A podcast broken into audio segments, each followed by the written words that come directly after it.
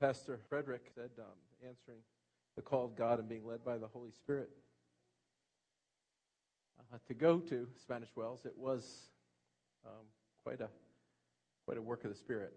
Um, I remember, um, and perhaps I've shared this with you. I remember sitting on our front porch on Sears Road, sitting in the corner, so that my wife and children wouldn't see me as God worked in my heart and kind of ripped a piece of my heart away as he progressively led me to being willing to leave Telios Ministries, a ministry I spent um, six years investing my life into and people, and then leaving Calvary Bible Church and leaving Nassau and presenting me the question would you be willing to go to some remote place where name would never be known and people would never hear of you again and you might not see your family for years at a time. And it was a process that we had gone through back in 1994 when god led us to be missionaries in, in dominica. But it was, it was hard and i remember sobbing before the lord as, as he took me through that process. And then after that led us to uh, the people's church in spanish wells. And um, so it's a, I count it a, a, privilege and an honor and a, a blessing from God be here, to be able to be with you and um, see people that, that we, Andrea, all our life knew and loved, and I grew to know and love over six, over six years of being here. So it's a joy and a privilege to be here, and I trust that God will use our time together for His glory. Um, we're a little bit um, limited this morning um, in, in, a, couple of ways because of my stupidity. And um, I freely admit that right away. And we'll get that out of the way. So if I say anything stupid or do anything stupid, I've already admitted to it, so it, it's okay. But um, Alan's running uh, my uh, presentation, and uh, so I trust that he'll be able to keep up with my crazy mind. Um, but also, your notes are a little bit strange if you look at them. Page one is where page four should be, and so um, you'll just have to uh, turn the pages a little bit in, a, in an odd fashion. Um, but uh, they're numbered at the top.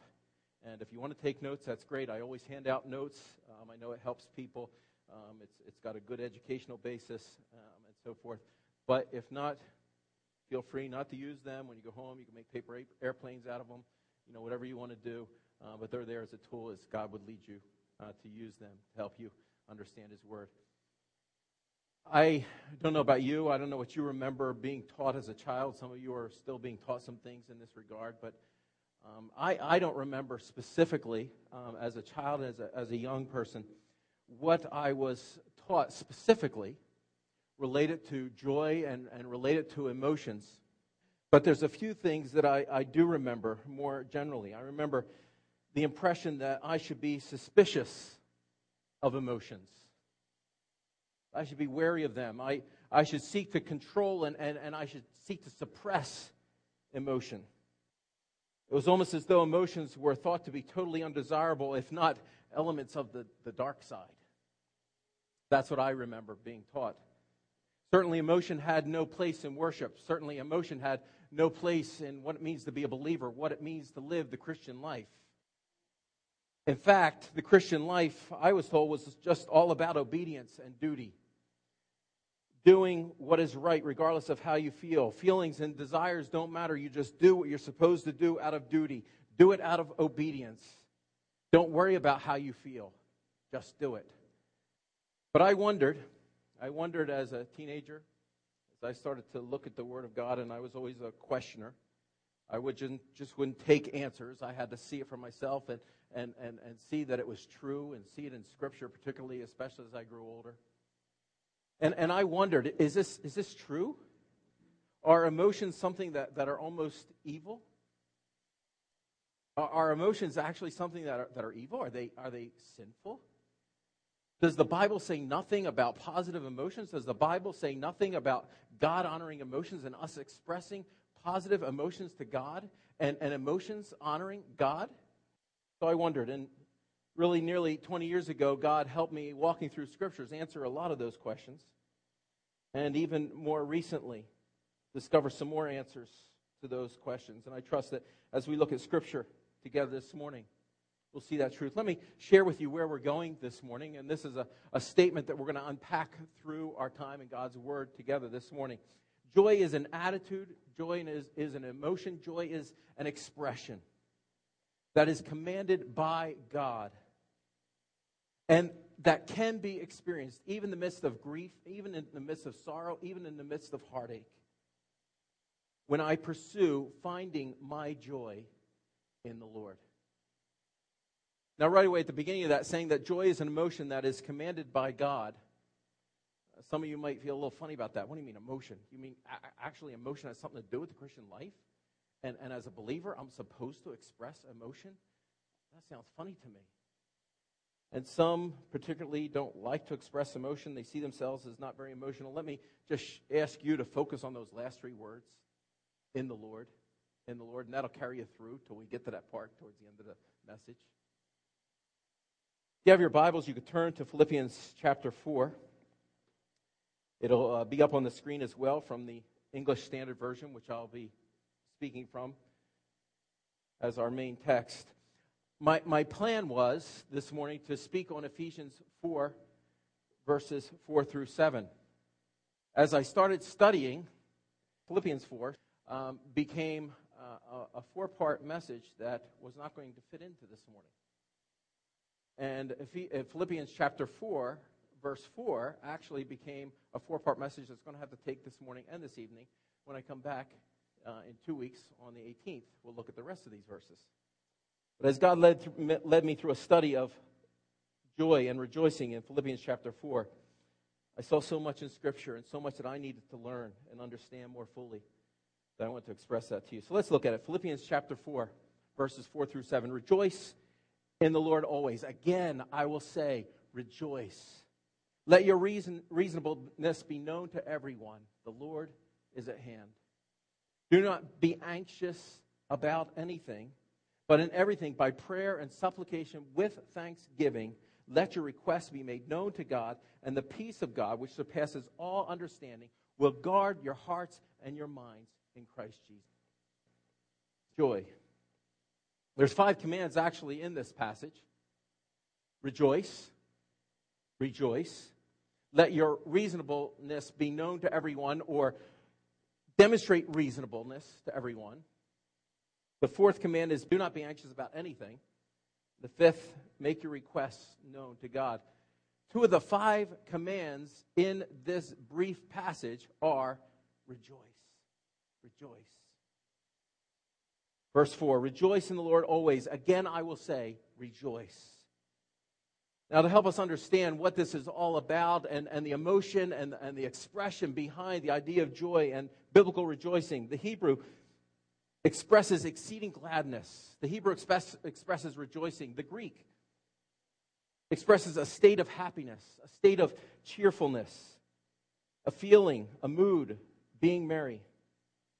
It covers both the subjective feeling and the objective cause of that joy.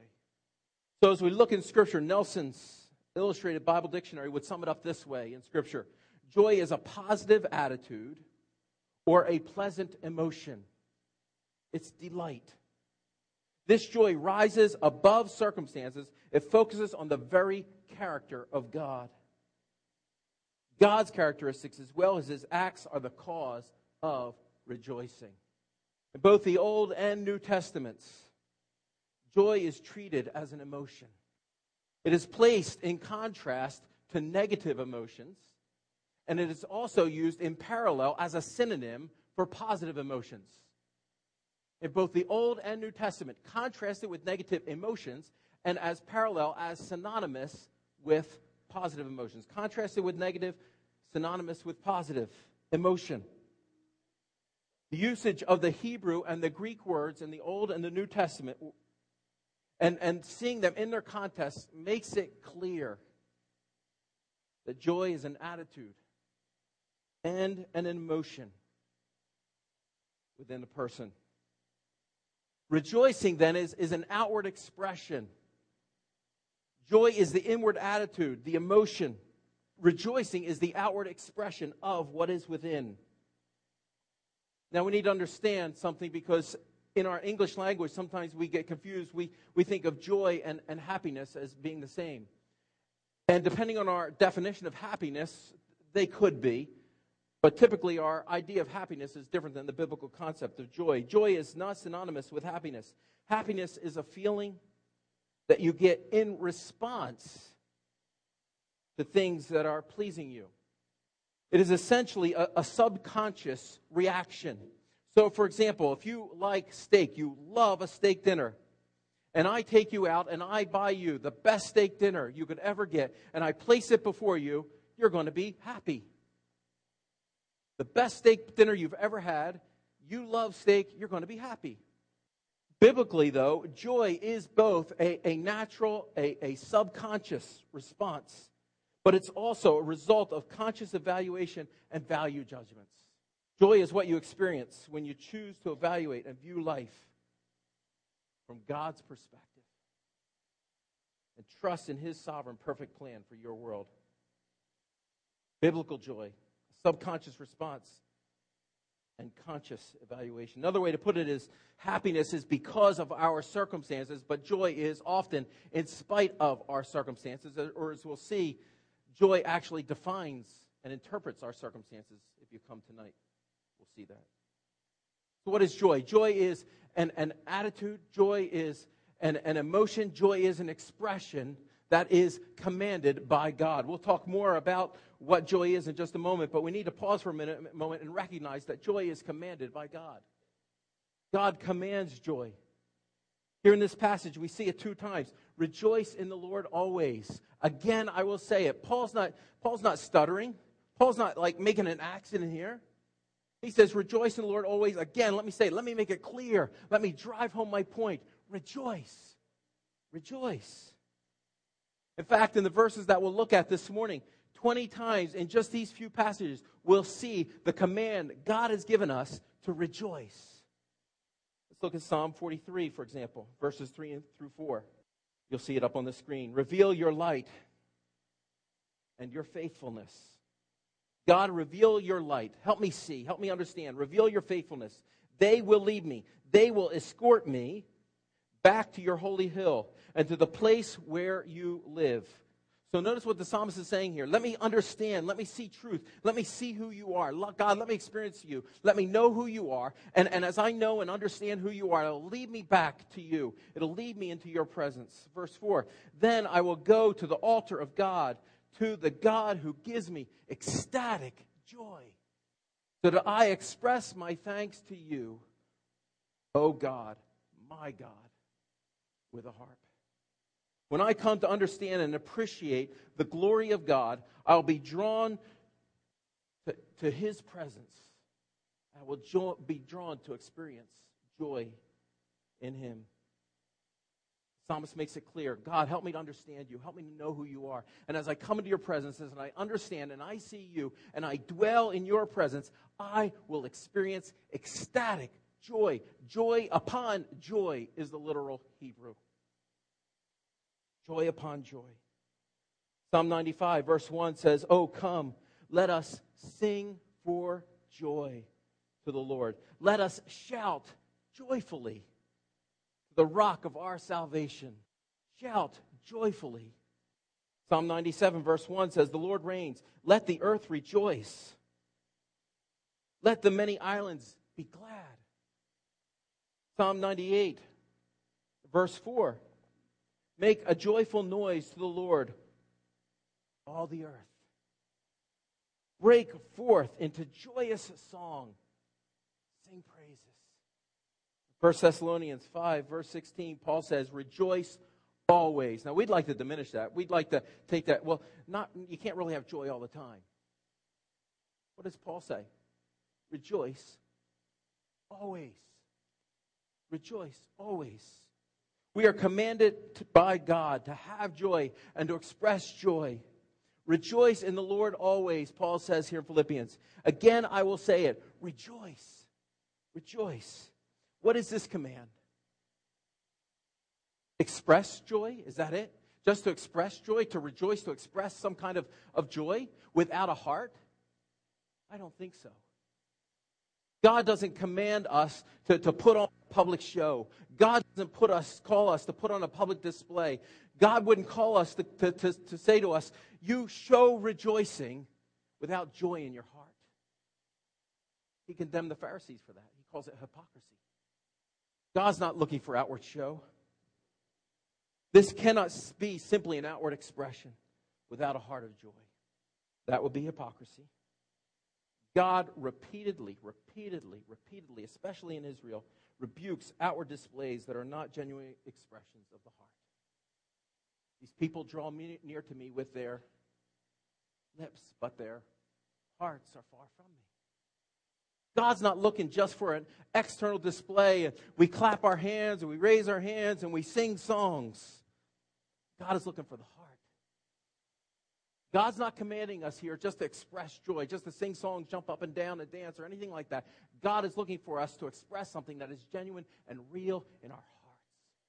Rejoice because you have joy in your hearts. What does this mean for us? Since joy is a command, we are not helpless victims of our emotions. That's a hard pill to swallow. I've experienced it. We've all experienced it. You feel like, I can't help it. I just feel this way. I feel hurt. I feel angry. I can't help this. God says, rejoice. To say I can't help it, to say I can't change it, is to call God a liar. Because God commands us to rejoice, to rejoice always. We are not helpless victims of our emotions. We can help it, we can change our emotions. How we feel is actually a complex combination of our thinking, our values, and choice. It's not just choosing the expression to rejoice, it is choosing the emotion. In fact, the Bible is, is full of numerous, numerous commands to restrain negative emotions and to express positive emotions. The Bible's full of it commands for us to restrain, to control negative emotions. Anger, for example. And the Bible's full of commands for us to express positive emotions. Look at what David Eckman, associate professor at Western Seminary, says. The place of emotions is a significant issue within the pages of the Bible. For example, the management of emotions is critical to the spiritual life one of the ministries of the Spirit of God is to mold the human ability to have emotions into an instrument for the display of Christ's character, God's glory. The biblical perspective on emotions is that, that God, through the Spirit of God, molds us and shapes us, and even molds and shapes us emotionally, that we express emotions that honor and glorify God. The truth is that emotions follow our values, our beliefs, our thinking, and our judgments. Our emotions follow our values, our beliefs, our thinking, and our judgments. Let me, let me illustrate that for you, kind of help you see this a little bit. I want you to think with me for a moment about a, a roller coaster. If you don't know anything about roller coasters and you don't know anything about how roller coasters work. Alan, you could advance that. Thank you. There we go. There's one. If you don't know anything about roller coasters, and as far as you're concerned, they're dangerous machines, and, and, and they, they, they, they hurt people, and you don't like the idea of getting tossed about to and fro in a, in a, uh, in a roller coaster, and, and, and you're just afraid, the prospect, the idea of getting onto a roller coaster is going to be something that is going to be fearful. There's not going to be any joy if somebody's like dragging you and pulling you and trying to get you onto a roller coaster, and you're just convinced that these things are death traps, and you're going to get busted up all over the place, and you're going to come out with bumps and bruises and terrified. You're not going to like the idea. But let's say you're a roller coaster engineer and you know all about the, the, the, mechanics of roller coasters. You know about the multiple layers of safety equipment and, and the fact that roller coasters are safer than the automobile and um, the fact that, that, um, that, that, that no one's ever died from riding on a, a roller coaster and, and you just love getting you know, twisted about and spun upside down and you just love that kind of thing. Somebody wants you to go on a roller coaster, what are you going to have? Joy. Why? In the one case, the person is afraid because they have a set of thinking, a set of values, a way of looking at roller coasters that the prospect of going on one creates fear. The other person has a different set of thinking, ideas, and values, and they look at a roller coaster as something desirable, and they want to get on the roller coaster, and the roller coaster causes great joy. Emotions follow our values, our thinking, our beliefs. So, when my thinking is in keeping with the character of God, my view of life and life circumstances will be dramatically different, and my emotional response will be dramatically different. Look at that. Get that. That is so critical. When I have a proper view of God, when I really know God, the psalmist says, God, help me understand to know who you are. Bring me into your presence to know you. And there, when I'm in your presence, when I know you, when I'm appreciating, recognizing the glory of who you are, when I'm thinking your way, when I have your heart, I will experience ecstatic joy. And when I value God, when I understand and know God, my life will be dramatically different. I will view life dramatically different. I will view the circumstances of life dramatically different when I have a view, a high view of God and an understanding of the nature and the character of God. I will look at life and all of life's circumstances differently. And my emotions will be affected by that. Joy is experienced when we stop undercutting it with false piety and pursue it as a positive emotion and expression commanded by God. Joy is experienced when we stop undercutting it with false piety. What do I mean by false piety? Well, it's saying that joy is not an emotion. It's saying that it's not important, saying that it's not a choice, saying that it has no place in worship. All of that is false piety, not supported by Scripture. And as long as we say, oh, I don't have to have joy, joy is just an emotion, that's for those feely, touchy feely people. Now, granted, we express it differently. We're all different as far as our emotions. The scripture commands us to rejoice, to have joy in the Lord. Joy. You have it? Or are you saying, I don't need it, and well, I, I can't help it. I have no choice, and it's not really important. Joy is an attitude, an emotion, and an expression commanded by God that can be experienced even in the presence of sorrow, grief, and heartache. And so Paul says in 2 Corinthians chapter 6 verse 10 that he was sorrowful yet rejoicing. Now psychologists have debated is it possible for us to have positive and negative emotions at the same time and many psychologists would say no you can't. You can't have joy and, and fear, joy and sorrow at the same time. A recent study at Cal Bar- uh, Berkeley actually demonstrated that it is possible to have positive and negative emotions at the same time. We'll get to that in a moment. But Paul here says, I am sorrowful, yet I am rejoicing. Rejoicing. Look at 1 Peter chapter 1, verses 3 through 9. Blessed be the God and Father of our Lord Jesus Christ. By his great mercy, he gave us new birth into a living hope through the resurrection of Jesus Christ from the dead that is, into an inheritance, imperishable, undefiled, and unfading. It is reserved in heaven for you, who by God's power are protected through faith for a salvation ready to be revealed at the last time. This brings you great joy. What does? The mercy that you have in Christ, the inheritance you have in Christ, the hope you have in Christ, being in Christ. It gives you, Paul, Peter says, great joy. This brings you great joy, although you may have to suffer for a short time in various trials.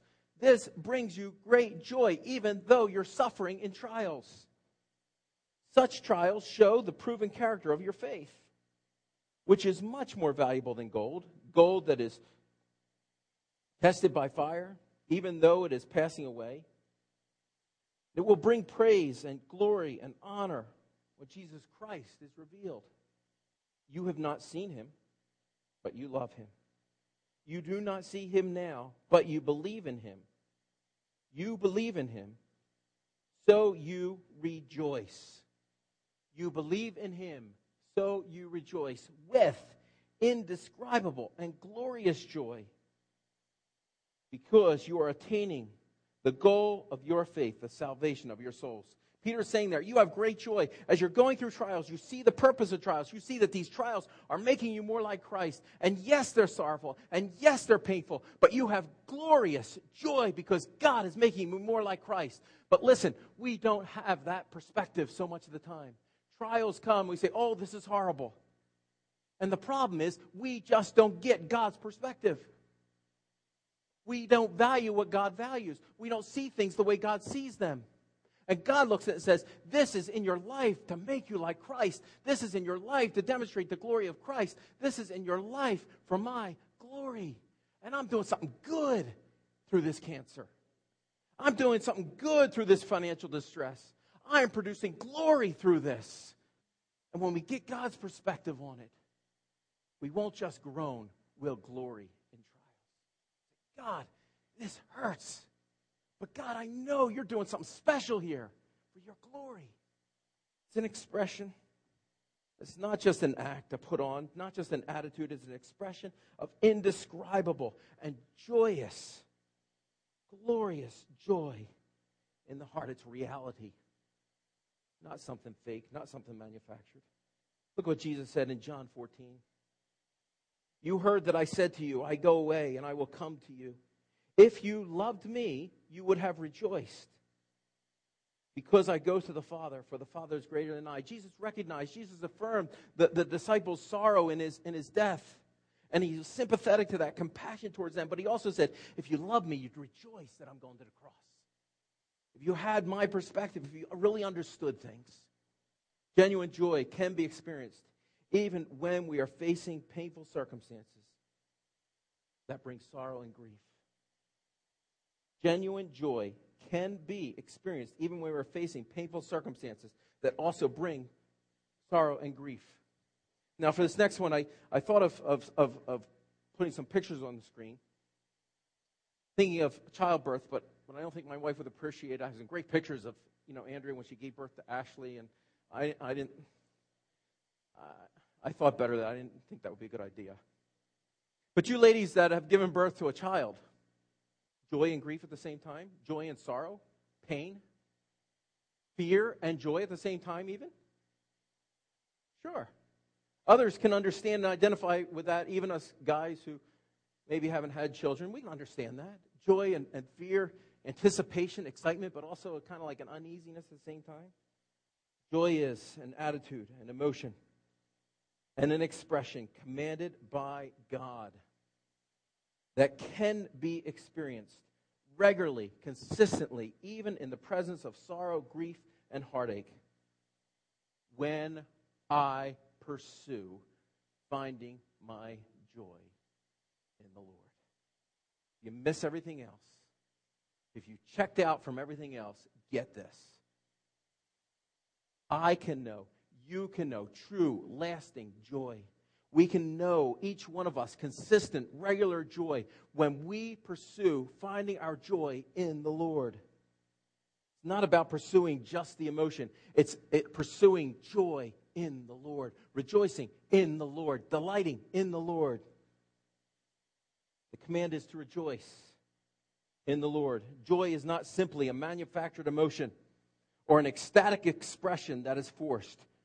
True life changing joy is a result of changed values, the result of changed desires, the result of changed affections. It's a result of a changed heart and the orientation of my heart.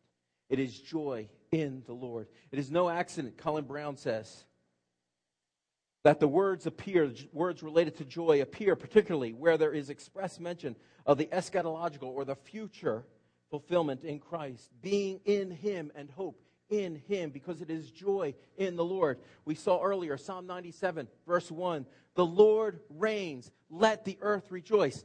The Lord reigns. Because the Lord reigns, we can rejoice. We can rejoice because there's still a God on the throne in heaven. Psalm 32, verse 11 says, Be glad in the Lord. Be glad in the Lord and Rejoice, you righteous ones, and shout for joy, all you who are upright in heart. It amazes me how we can shout for joy at a football game or a baseball game or when our team's doing good on TV, jump out of our seat. And somehow we think it's wrong to do that for the Lord. Hello? You know, I can get excited about, about a bunch of guys running around on the field in tights, but I can't get excited about the Lord? Something's wrong there. Something's really wrong there. Rejoice, shout for joy. Psalm 33, verse 1 Sing for joy in the Lord, O you righteous ones. Praise is becoming to the upright. Psalm 64, verse 10 Let the righteous rejoice in the Lord and take refuge in him. Let all the upright in heart praise him. Psalm 97, verse 12 Rejoice in the Lord, O you righteous, and give thanks to his holy name. Psalm 104, verse 34 May my meditation be pleasing to him, for I rejoice in the Lord. What does it mean to find joy and rejoice in the Lord? Let me tell you a little bit about my first car. And if we get that picture up. My first car was a 1965 Pontiac Tempest, very similar to this one here. I was especially excited about it because I bought it when I was 16 years old. I didn't have my license yet. Got it for $255, $250. And, and it was a 1965 Pontiac Tempest. I was born in 65, so this was just like happening. And, and I just love this car. Got it for $250. And um, it actually, I, I got it painted that color. Did, did, but I love that car.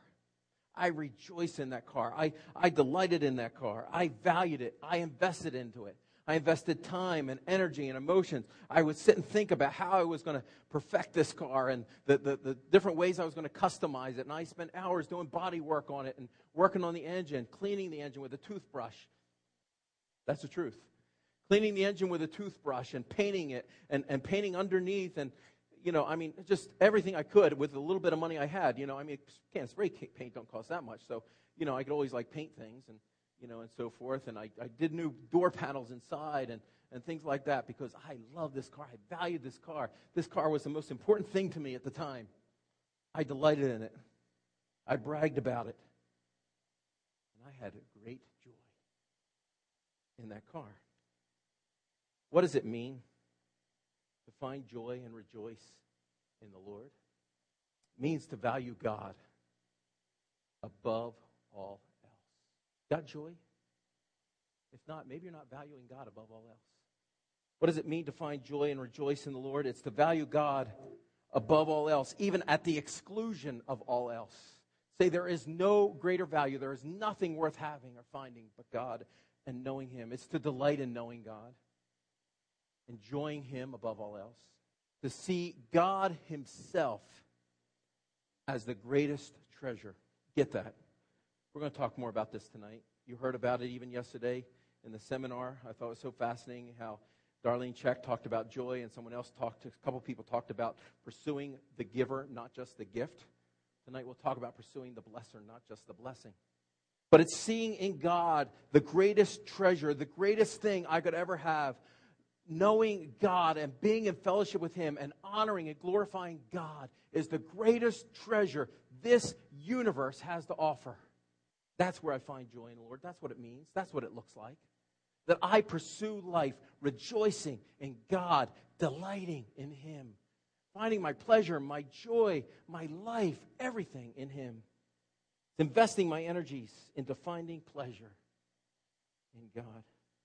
Listen to this. It's not in your notes, but I encourage you to write it down on the side somewhere you can find space. When you have what you value most, you will have. When you have what you value most, you will have joy. Boy, I love that Pontiac Tempest. So I got a little more money, and I could buy a Pontiac Trans Am. Now, that was happening. That was fleeting too, because when I flipped it over, because God was disciplining me, I realized that there was no joy in that Pontiac Trans Am. There was joy in the Lord. The Lord I had been running away from for 15 years. Joy in the Lord is experienced when I love God above all else. I value God above all else. And I pursue God above all else as the greatest treasure I can experience. That's the only way you can know real, lasting, consistent, regular joy. Loving God above all else, valuing God above all else, pursuing joy and pleasure in Him and knowing Him and honoring Him. Psalm 16, verse 11 says, You lead me in the path of life.